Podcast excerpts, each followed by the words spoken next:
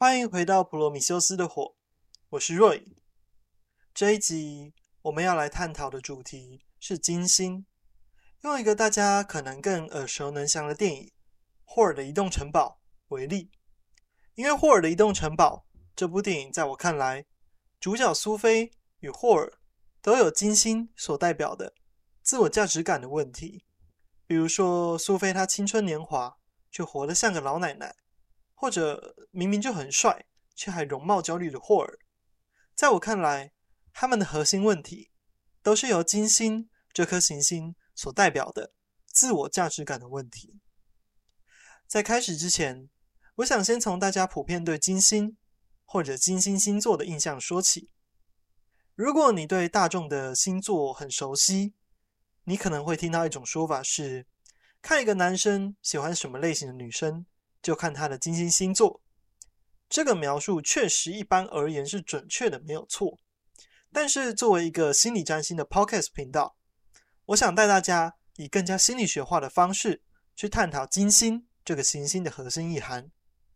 不过在开始之前，如果你依然想知道跟金星星座有关的，比如说，你的金星在母羊座、双鱼座或者某某星座，那么我这边推荐一本书，是史蒂芬·阿若优的《人际关系占星学：从星盘看爱情、性与人际间的契合度》。这本书里收录的是阿若优作为占星师三十年来对各个金星星座的精确观察。阿若优是我最喜欢的占星师之一，因为他总是能把最深刻的东西以最精简。而且准确的方式来表达出来。这本书它同时还包含了月亮，还有所有的火星星座，是一本即使你对占星学不是那么有概念的人，也可以轻松使用的好书，在这边推荐给大家。那么回到主题，为什么我会选择聚焦在金星这颗行星，而不是金星的星座上呢？对我来说，在占星学上，对行星的认识，更可能要比对星座的认识要来得重要。这是因为，如果我们被动的对自己没有觉察的活着，就更可能被这些无意识的能量所左右，活成某种星座的样板。我认为，通过认识行星，我们能有意识的去认识到，并且选择这些能量的展现方式。心理学能带给我们的一个重要贡献。就是让我们有能力去对于影响着我们的是什么更加的有意识。占星学则是一种理解这些影响我们的事物的语言。那回到金星，金星很可能的确表现出男生喜欢的女生类型。呃，我这边当然指的是异性恋。那可是为什么是这样呢？那么为什么女生喜欢的类型就不会是金星呢？这个问题会牵扯到很多复杂的因素，但我得强调，金星对女性的影响绝对不少于男性。我会说，在占星学里，金星是女性的女性自我，火星则是男性的男性自我。自我这个词说起来好像有点熟悉，又有点抽象。首先，我们可能得要先认识与金星有关的事物，比如说，跟美相关的领域，像是化妆、装饰，或是跟品味、还有自我价值感或者爱，尤其是情欲之爱、被爱这些事情相关的。我觉得传统上上述的这些特质，在女性要比男性更加的容易有管道可以把它表达出来，尤其是年轻未婚的女性。那么那些男性以及许多已婚的女性，就更加有可能以投射的方式，使金星被他们身边的人所活出来。这是为什么在男性身上经常可以看到金星的星座可以展现出他喜欢的类型。那由他人活出自己有的特质这件事，不管是在占星学或是心理学上，都是相当的常见的。这有一个专有名词叫做投射。反过来也是一样，女性也有比男性更不容易活出来的那一个面相，也就是好斗的、侵略的一面。这些呢，则是由我们星盘上的火星所代表的。那每个人都有火星，呃，每个人也都有金星，只是说女性往往会让他们的男性伴侣替自己活出火星特质的倾向。这是为什么有的人会说，看异性恋的女生喜欢的男男生类型要看火星。那么，若是我们能够对这两颗行星有意识，并且收回这种投射呢？我这里不一定是在说投射就是必然是一件不好的事情，但有时候它确实会带来不好的结果，尤其是当我们对发生的事情没有意识的时候，我们会很难真的好好的去解决问题。这里我想读一段丽兹格林在《内行星：从水星、金星、火星看内在真实》里繁体中文版两百五十页，在探讨投射这件事情的内容。这是与投射出去的火星有关，也就是说，关于我们的愤怒、我们侵略性的那一面。像我前面所说到的，火星通常在女性身上会以一种投射的方式展现出来。在这种状况下，火星星座可能就是女性所喜欢的男性类型。不过，在我接下来要朗读的内容中，丽兹·格林则用他的亲身经历说明，这种投射不一定只发生在女性身上。而且投射可能会变成一种不负责任与可怕的形式。那么，以下朗读开始。这个社会谴责肢体暴行，却无视伪装成训导的情绪暴力，觉得面对自己或他人的这种问题非常痛苦。不过，天底下有一种甜腻、顺从的好人格。男女都有，最容易一再的引发别人愤怒与激进。我这就跟各位分享我的一次亲身经历。这件事发生在几年前了，我却一直放在心上，因为它展现出投射火星的典型出现方式。在一个寻常的午夜，我家的电铃响了，我正在与伴侣愉快交谈到一半，我们也准备要睡了。当时呢，我家门口站着一个小伙子，他看起来就像是从一九六六年的加州海特艾许伯里走出来的嬉皮，一头卷卷长发挂满珠珠，一脸甜腻的“咱们都是一家人”的笑容。他说：“你好，我想请你帮我解盘。”我在心底默数到十，然后客气地说：“既然你晓得我家地址，你也许应该更有礼貌一点。”先打电话或写信来跟我约时间，我不在半夜解盘。他说：“哦，但我现在就必须知道。”他继续露出那甜腻的微笑，一点点的激进、暴力都没有。我却感觉到自己越来越火大。重点不只是他完全不在乎别人的隐私，这种行为含有一种无意识的生存侵略感，而他完全没有注意到。我说：“那真是太糟糕了，对吧？因为你必须在不清楚自己的星盘的状况下继续生活下去。这里不是园游会的算命摊，二十四小时不打烊，你方便来就来的地方。走开，不准再按这个电铃。”之后，他天真无邪地说：“你在气什么？你是不是有问愤怒的问题啊？”我觉得我没有当场杀了他已经很棒棒了。我只有在他门前。我只有在他面前把门甩上。他离开时，无疑认为我必须有空接待他。我一定是有严重的愤怒问题。不过，因为他没有展现出外显的愤怒，他可以替自己的行为找借口。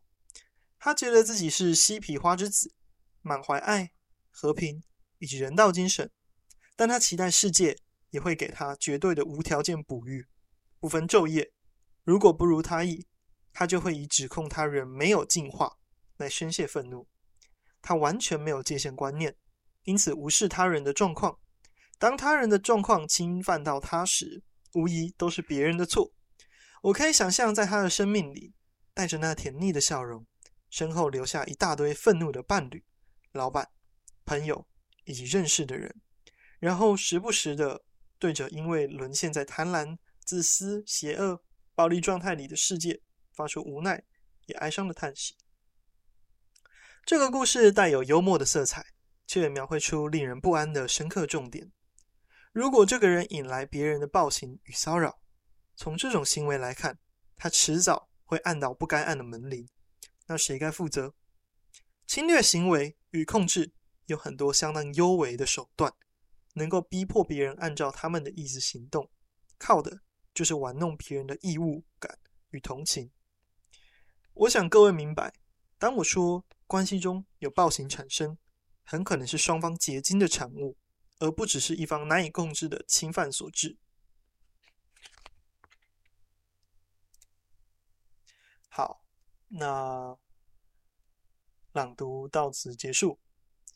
事实上，在这个利兹·格林的故事之前，他在前夜谈的就是为什么许多受到加害的家暴的受害者，往往多年都没有办法脱离关系。因为关系中往往有更加幽微的，既有投射所展现的一种达成的一种平衡。我很清楚，我与利兹·格林在说的这些内容很政治不正确，可能让一些听众感到不舒服。但我希望听众可以理解，我是真的很想解决问题的。我的立场跟丽兹·格林一样，认为加害者应该要谴责，受害者。也应当要受到妥善的在生理或心理上的照顾，但如果真的想要解决问题，让问题不要再发生，我们还得要考虑受害者在事件中所扮演的角色是什么。强调不要检讨受害者，我认为是在刚刚事发，并且受害者还很受伤的时间点说的，而不是所有的时候，放弃认识。到自己在事件中的责任，在我看来，也放弃了解决问题，是一种逃避。那么，同样的模式就很可能会一再的上演。就像利兹·格林说的，这种转移责任的方法，其实经常是无助于解决问题的。假如我们想真的想要解决问题的话，那么你必须要认知到这种投射存在的可能性。如果你对占星学，很熟悉，会发现这种加害者与受害者之间的角色模糊，是双鱼座或是海王星的特质。比如说，有些双鱼特质强的人会把自己塑造成一个受害者，他们也有一种借此来让别人感到愧疚的天赋。有时他们还是无意识的这么做的。那么，如果可以接受这些前提的话，我们就能够进到我们的主题金星了。这个时候就要用霍尔的移动城堡来举例了。我会帮大家一面复习霍尔的移动城堡的故事，一面跟大家解说关于金星的核心意涵是什么。主角苏菲与霍尔，还有荒野女巫，在我看来都是金星出现了问题的绝佳案例。比如说，在故事的一开始，苏菲她作为一个青春年华的少女，却活得像个老婆婆。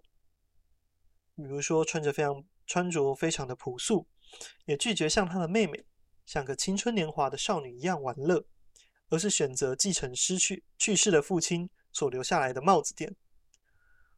大家可以注意到一个有趣的细节是，苏菲拒绝了美，但她却为其他人提供了美，借由她所经营的帽子店。如果要用占星学的角度来看，我会认为苏菲被苏菲充满了那种。土星或者摩羯座那种严肃的、自律还有责任的特质，并且放弃了金星所代表的那种觉得自己值得被爱、值得变好看的部分。可是，这种所谓的金星特质，其实还是偷偷的在苏菲的生活中。应该要说，金星呢，以另外一种面貌被活出来了。比如说，苏菲她那爱美的妈妈，还有妹妹。以及她的帽子店。在故事的一开始，年轻的女孩们讨论着一个让他们感到又期待又怕受伤害的帅气魔法师，就是霍尔。这样的霍尔却找到了苏菲。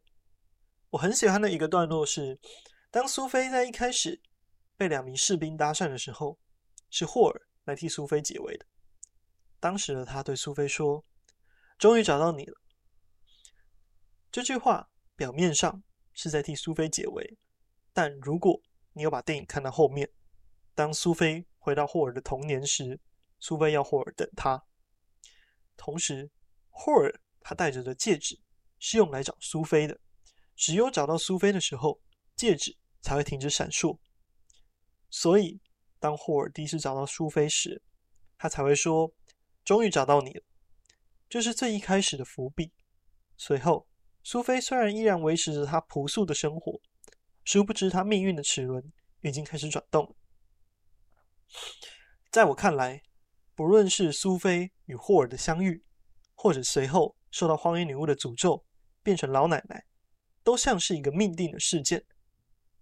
如果我们的生命有一个未解决的议题，或者说没有被我们活出来的部分，命运就会让它在特定的时刻，以一种外显的方式来展现。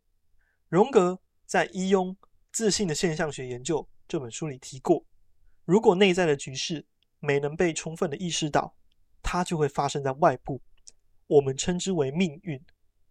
这段话在繁体中文版的一百零六页，如果从段落找，会是整本书的一百二十六段。虽然我照我对句子理解改了一点翻译，那我认为就占星学而言。这可能代表着天上的行星在移动的过程中，触碰到了我们本命盘的某些行星，从而展现出了某一个主题，使得当事人必须有意识的去面对这种主题。那一本集探讨的，也就是苏菲的案例来看，就是金星，还有金星所代表的自我价值感。值得注意的是，所谓的行运，可能是每个人都会在某个生命的时期中遇到的。尤其是我们对于自己的自我价值感的部分没有意识的时候，特别可能会跟金星的行运有关。那么，在我看来，苏菲的问题是缺乏自我价值感，而自我价值感就是金星的功能。苏菲觉得自己并不配，不值得，不管别人怎么说，她都选择想要活得像个老奶奶。苏菲的状态的第一个转折。就在于碰到另外一个自我价值感也出现问题的人，那个人就是荒野女巫。荒野女巫在苏菲的帽子店关门的时候进到了店里，因为被苏菲请出去而感到恼火的荒野女巫，给苏菲下了一个诅咒，最终导致苏菲变成了老奶奶。荒野女巫要苏菲去找霍尔，苏菲因此离开了家，进到了荒野。最终进入了霍尔的移动城堡。诅咒这个题目在各个神话中往往有它特殊的意涵，离家也是。离家往往是英雄之旅的开始。例如以诅咒来说，我会想到亚瑟王传说中的圣杯骑士帕西法尔。帕西法尔所面临的难题是该如何解开虚弱的老国王的诅咒。他必须要问对那个正确的问题，才能解开诅咒。而不只是打倒邪恶的一方这么简单。那么，在霍的移动城堡中，诅咒的意涵又是什么呢？在我看来，就是自我价值感的缺乏。其实大家应该也记得，苏菲变成了老奶奶，不只是在心态上，而是肉体年龄上的变化。我认为，这将缺乏自我价值感这个议题给具象化了。这似乎暗示着有少女。与老奶奶所代表着的两种不同的原则，这刚好是由占星学中所代表女性的两颗行星——金星与月亮，也就是年轻女性与年长女性的面相。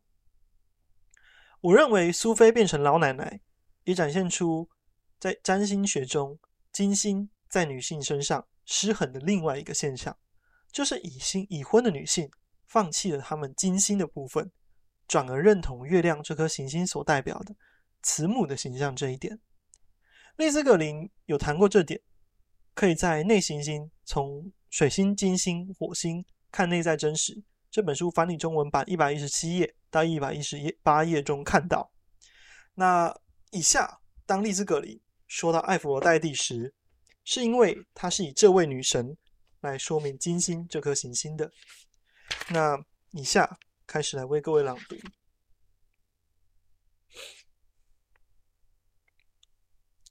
通常女人在生完小孩后，会与艾弗罗代蒂失联，内在所有与这位女神相关的形象都会消失。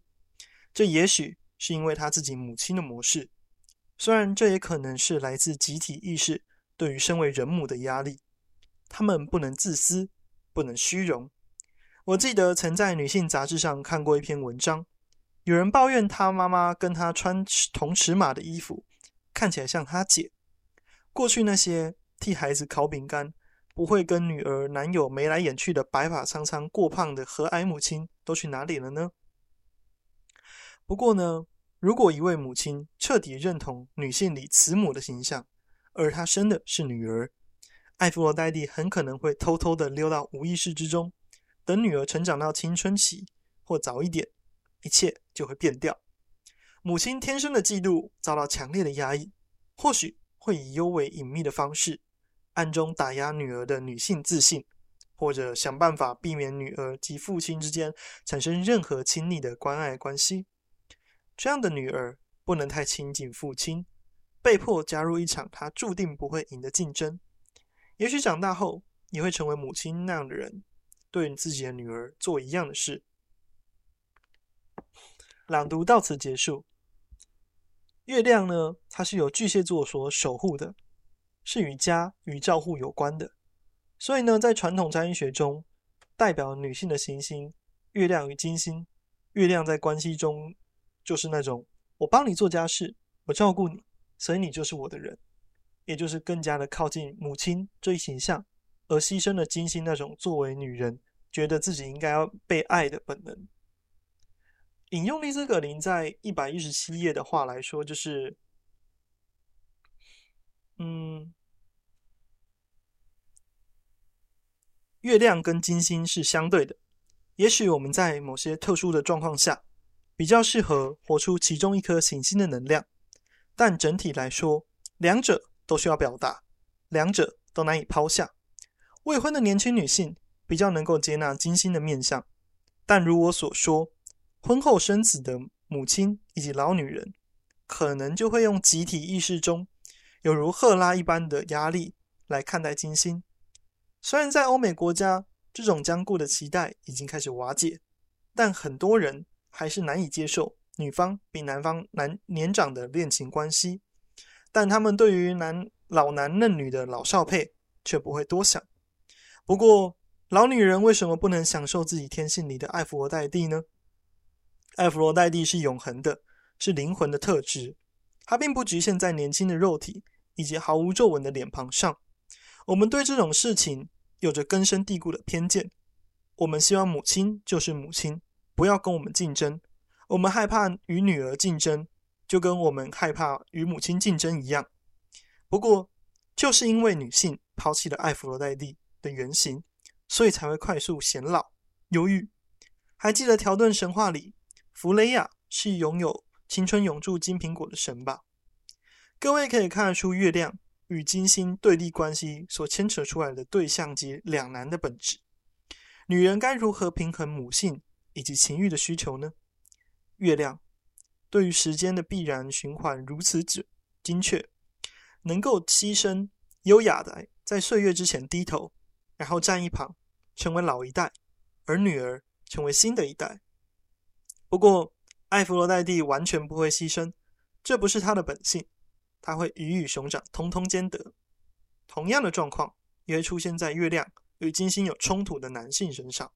他受到了滋养的需求，也许会冲击他的阿尼玛，他的灵魂伴侣，因此产生妻子与情妇永远的三角习题。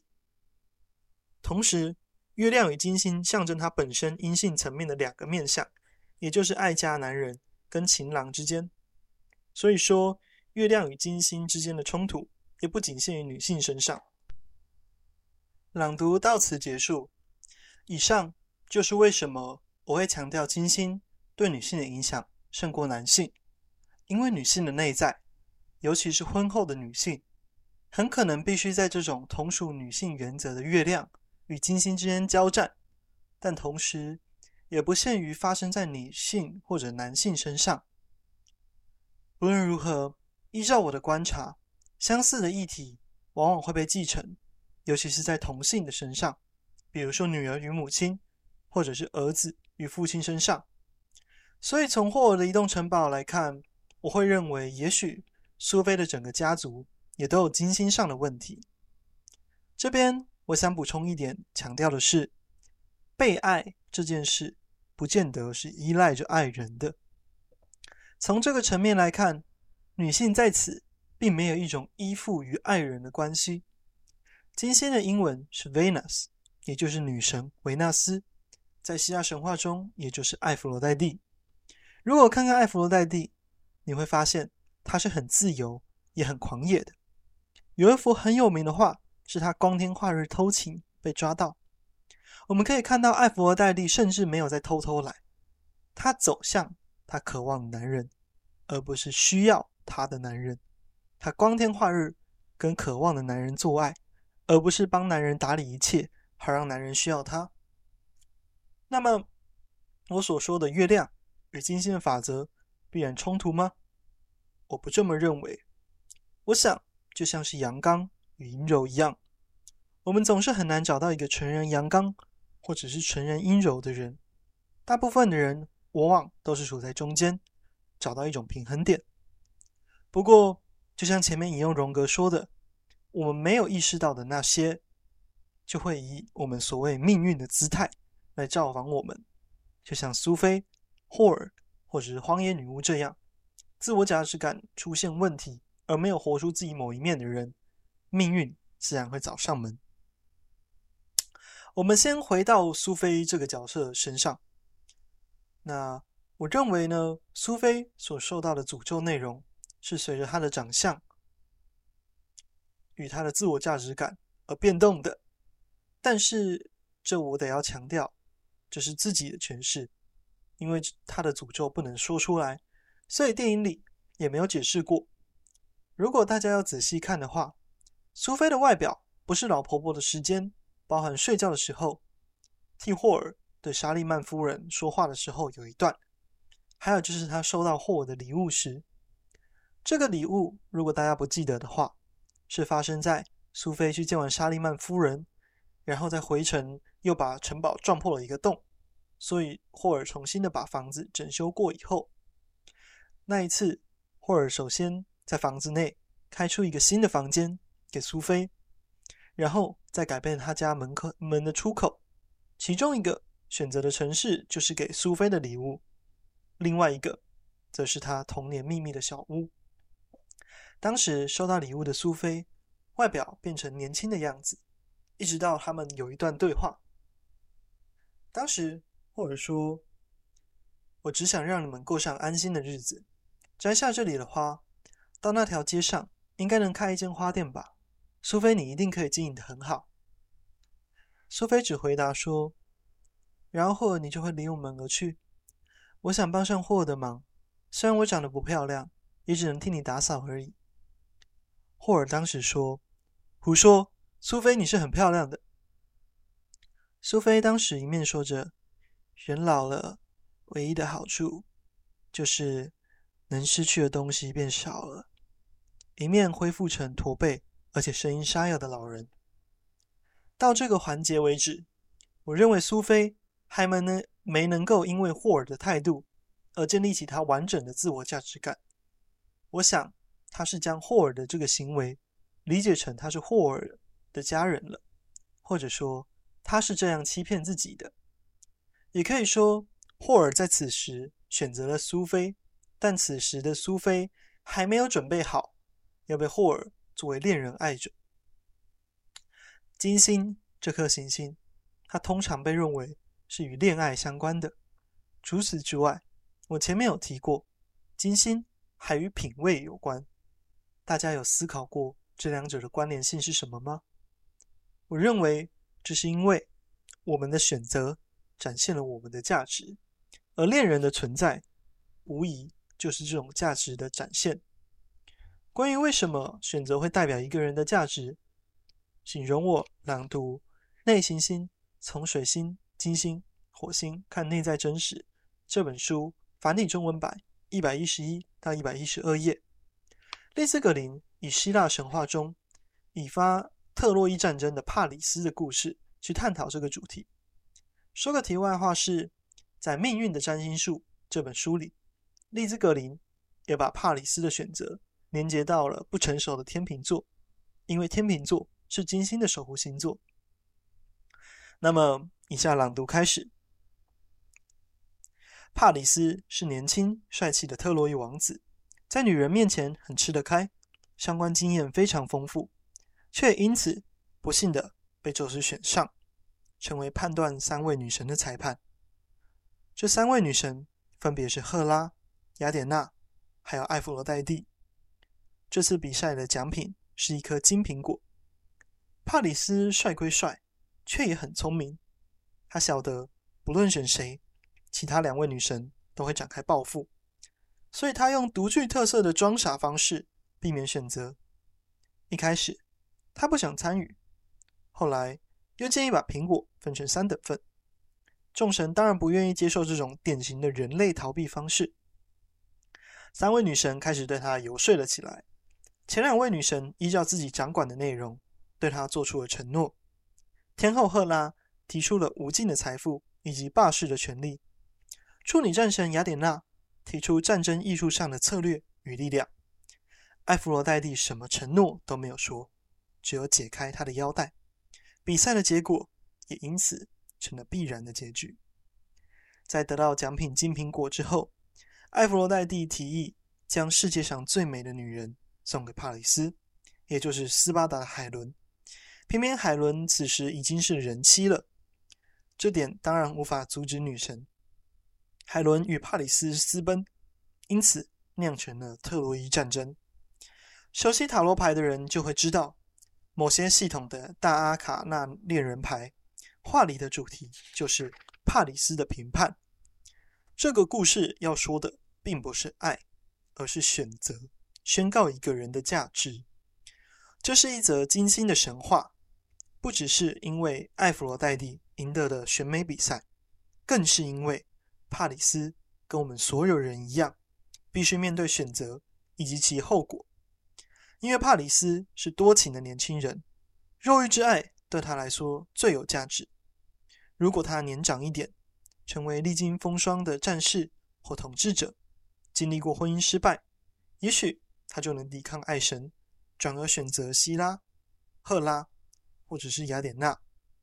因此，在与金星扯上关系的时候，我们就得要扪心自问：对我来说，什么最有价值呢？我们没有办法平等的爱人，没有办法觉得一切事物都一样。虽然也许某些水平人不会这么想，但他们也许会寻找契合的伙伴和朋友，而那些朋友代表的是至少能够分享某些重要价值的人。金星象征了我们能够组成。且认同自己价值的能力，也就是我们忠于个人选择的诚实态度。帕里斯的故事，同时也强调另外一个重要的心理议题，那就是我们无法一直逃避，不做选择，也必须表达出自己的价值观。在故事里，是诸神坚持帕里斯必须做决定。也许，当我们在生命里遇到重大事态时，也是我们内心的神明。让我们陷在两难之间，必须在两个选项之中选择其一，且承受选择的后果。对我来说，这代表了两个由金星守护的星座——金牛座跟天秤座共有的意涵。对天秤座来说，事关如何选择的过程；对金牛座来说，则要发展出内在的力量与资源，才能不计后果，发展出一个人永恒的价值。许多人是依据制式习惯或其他人的看法来做选择，或者根本不选择，结果就是被无意识的饥渴或恐惧牵着鼻子走，这叫被迫，不叫选择。我遇过很多人，他们完全不晓得自己想要什么，重视什么，他们也许没有注意到他们因此有多贫乏。一个人什么都不想要，很可能就已经斩断与金星的关系，因此带来空虚。甚至人冷感，这个人只是行尸走肉，而没有感受到生命的任何深层的喜乐。如果一个人处在这种状态下，显然不具有任何的个人价值。也许他们会用装饰的有用、装饰用的价值，但这种价值通常只是复制家族或者是社会认可的内容，或者也许他们会在会用意识形态或哲学思想作为缺乏个人欲望的借口。不过，在上述的状况里，当事人的核心人格好像都少了一大块，这就是结果，就是内心觉得自己不是个扎实的存在。那朗读到此结束。我们的选择展现了我们的品味，这不管是在所有物，或者在伴侣身上。比如说，假使你在帽子店众多价格差不多的帽子中，你选了其中一顶，那我会认为，这代表那一顶帽子比别顶帽子对你更有价值。又比如说，你在众多可以投注时间的人事物上，选择了一种投注你的时间。那么这个人或者那件事也应该比别的都要更有价值。比如以我而言，就是心理占星，这是为什么我还在这里做 podcast。所以说，就是为什么恋爱经常会激发我们的金星。这里我想来读一段丽兹格林在《内行星：从水星、金星、火星看内在真实》里一百一十三页繁体中文版的内容。这几乎是他写下所有段落里我最喜欢的话之一，这也是我觉得最有价值的部分。那以下朗读开始。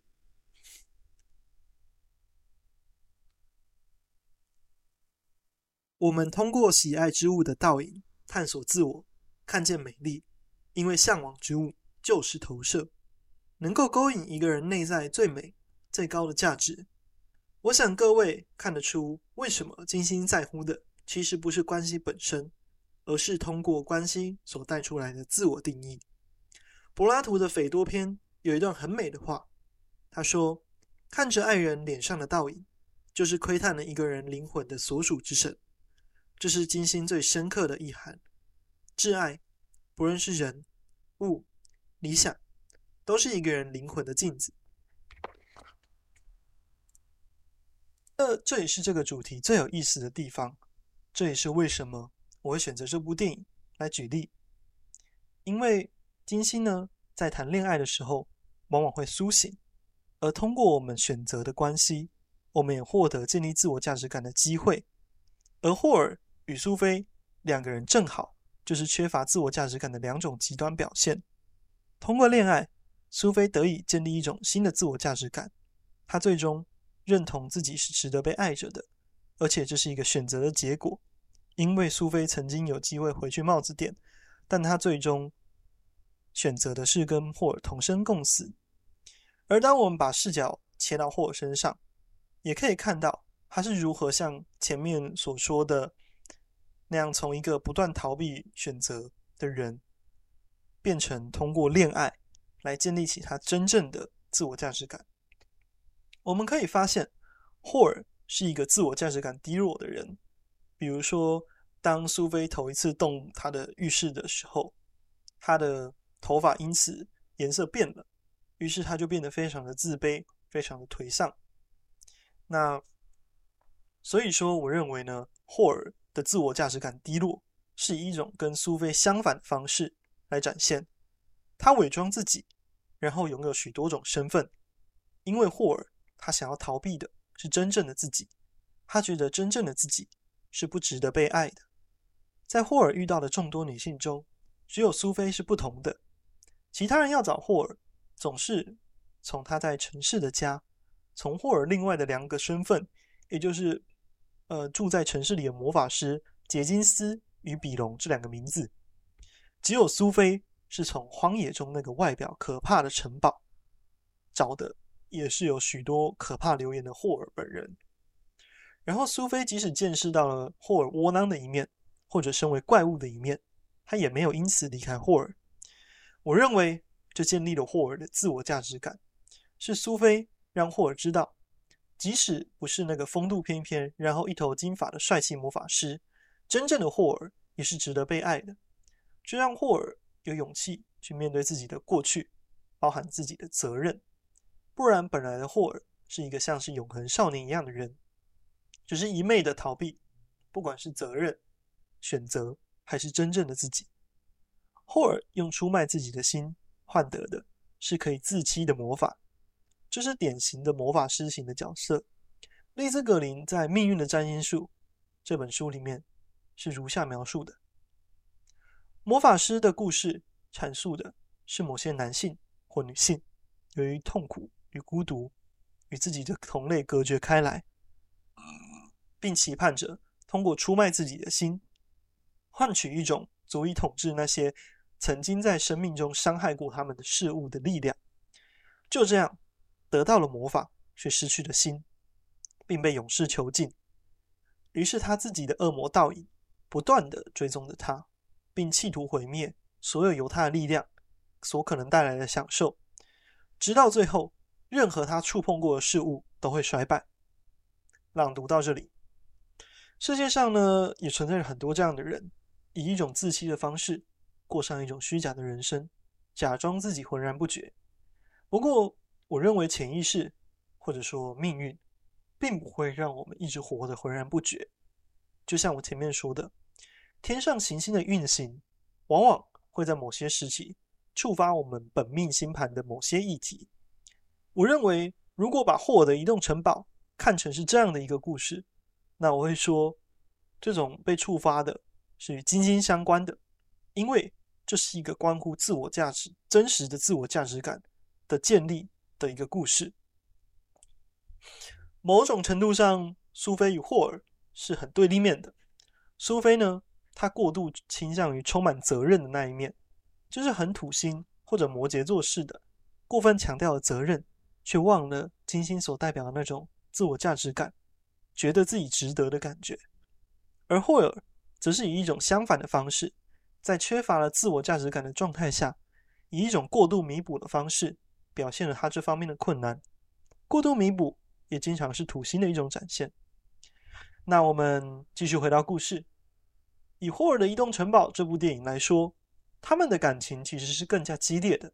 我认为有一种冥王星、天蝎座或者是八宫的色彩，因为里头有一个重要的环节，就是八宫在探讨通过亲密关系所带来的死亡与重生，这也包含了霍尔如何取回自己的心。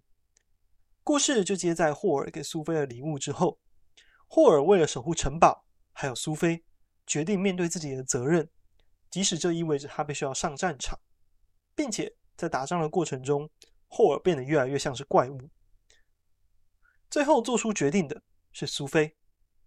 有一个段落是苏菲在他过去的帽子店，还有代表着霍尔的霍尔的移动城堡之间做抉择。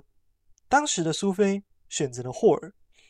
在下这个决定之后，苏菲她的外表上再也没有变成老奶奶过。我认为这意味着通过霍尔的爱与爱着霍尔的自己，苏菲认可了自己的价值。这让苏苏菲最后因为想要避免霍尔为了守护城堡而死，做出了把卡西法拿出城堡这个举动。这可能是整部电影里我最喜欢的段落。我认为霍尔。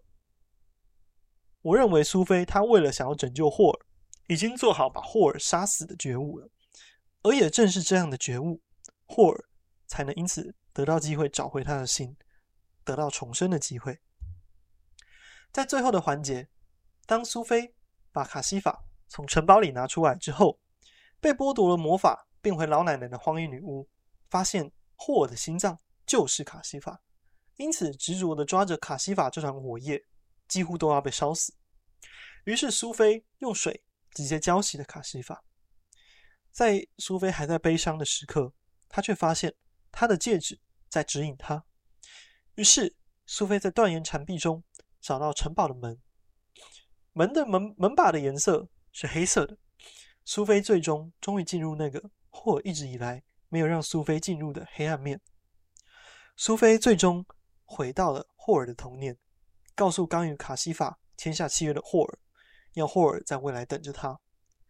最后回到现实的苏菲见到了几乎完全变成怪物的霍尔，他吻了吻霍尔，霍尔就带着苏菲回到卡西法的所在地。苏菲最后说服了荒野女巫放下卡西法，她把心还给了霍尔，故事才迎来了大结局。在电影的结尾，苏菲与霍尔两个人站在飞起来的城堡上，我们可以看到苏菲终于穿上黄色的衣服，而不是她一直以来穿着的朴素款式。她头顶上戴着的也不是她一直以来戴着的草帽。虽然苏菲的头发最后并没有回到一开始的棕色，但是虽然是灰色的，却是霍尔所说的闪烁着流星的光芒。在我看来，苏菲一方面认同了自己有灰色头发那般比较超龄的特质，可是也同时认可了自己的女性自我。至于霍尔，我们可以看到展现霍尔他状态的城堡，也从一开始的杂乱无章，只能在地上爬，变得美丽。并且得以飞翔了，所以说他们两个最后都是既能活出自我价值感，又同时能在自我价值感还有其他领域之间取得一种平衡。我认为这种平衡对于我们在现实生活中活出自己是最重要的，因为虽然星盘上可以展现出我们很多不同的部分，可是所有的人都是综合体，因为我们星盘上还有其他。的行星，比如土星带给我们边界感，火星带给我们冲动，月亮让我们想要依靠他人或者是被人依靠。丽兹格林也会说，不是有人可以纯然的活成金星的，也就是活得像艾佛罗黛蒂，而我们往往得要经由认识自己，来找到平衡，并且实际的活着的方式。而占星学就是我认为可以有效去认识自己的工具。这一集的 Podcast，我以一种比较象征化的方式来探讨了金星这颗行星。或许对某些人来说，可能会觉得我对霍尔的移动城堡是过度的解释，但我并无意去声称我的这种诠释是唯一的诠释。我的目的是在于希望能让更多人理解占星学中的金星，还有与金星有关的议题。如果回想不错。我甚至也可能以霍尔的移动城堡为例，去探讨关于天蝎座还有第八宫的主题。只能说，在我看来，对同一事物的不同观点，就像是我们从不同的位置或是角度去看同一棵树，大家看到的都不同，但是没有人，没有一个人他眼中的树会比别人的树更加正确。只不过，我当然还是有属于自己的角度，我也就希望。如果能借此让听众能比较好理解金星这个行星的存在对我们的意义，在我们星盘中的意义是什么，那就是再好不过的事。最后来闲聊一下，这一集我有试着不要把浓度做得那么高，不过光只是目前为止的讲稿就已经有七千字了，似乎对我来说要好好说好一个题目，就得要说这么多。前几天吃饭的时候，我有个朋友告诉我，我的人生故事那么多，我真的是应该开开个 podcast 的。我当时心想，我不是已经有这个 podcast 了吗？但是我也懂他的意思，就是不要像这个 podcast 这样子，呃，一集花上十个钟头，然后看书，然后写一堆讲稿，再试录，再上传，就是闲聊性质的。不过那样的形式能不能过得了自己这关，我是有点迟疑。虽然我蛮自蛮有自信，就是我的一些故事确实还挺精彩的。比如说，二零二零年在英国确诊的时候被房东赶出去，或者是在荷兰玩的时候三天去了十一间博物馆跟美术馆，还有去的心得之类的。如果真的有人想听，我会再考虑一下。说回本集的主题，自我价值感是金星的核心面向，是关于自爱。关于这个议题，我也不敢说我有个非常透彻的体悟，不过。我也就是想通过做节目的过程来跟大家一起学习，这是这个心理占星笔记的初衷。我也在这个过程里有很多的体悟。而如果说到自爱，其实就会导向爱这个主题。我不会去回避谈论这样的主题，哪怕谈论起来很可能是困难的。爱在占星学中是与狮子座息息相关的。之后我有考虑从一本叫做《爱的艺术》的书去谈那本作者。弗洛姆他对爱的观点，关于爱是什么，以及占星学对此的启示，还有我的观点。但究竟会不会在下一期做可能还是得看我的心情还有余力，因为我做的节目其实是很随性的，可能我的心里会有一些计划或者是想做题目，但他们不见得会真的照我的计划进行。当然，如果你正在听的你觉得这个节目是有赞助的价值的，愿意点个链接赞助我，那当然很欢迎，也可以跟我说说有什么感兴趣的主题。当然也欢迎找我算塔罗牌，或者是找我帮你看星盘。嗯，这些都会成为对我节目的动力，或者是帮我分享也行。那我这个月刚收到我的毕业论文的成绩，还有我的毕业证书，打算要二零二四年的一月要回去英国了，所以我希望在回英国之前，可以再再多录至少一档节目。不过平常还蛮忙碌的，就只希望有足够的时间了。那么谢谢你的收听。我是 Roy，我们下次见。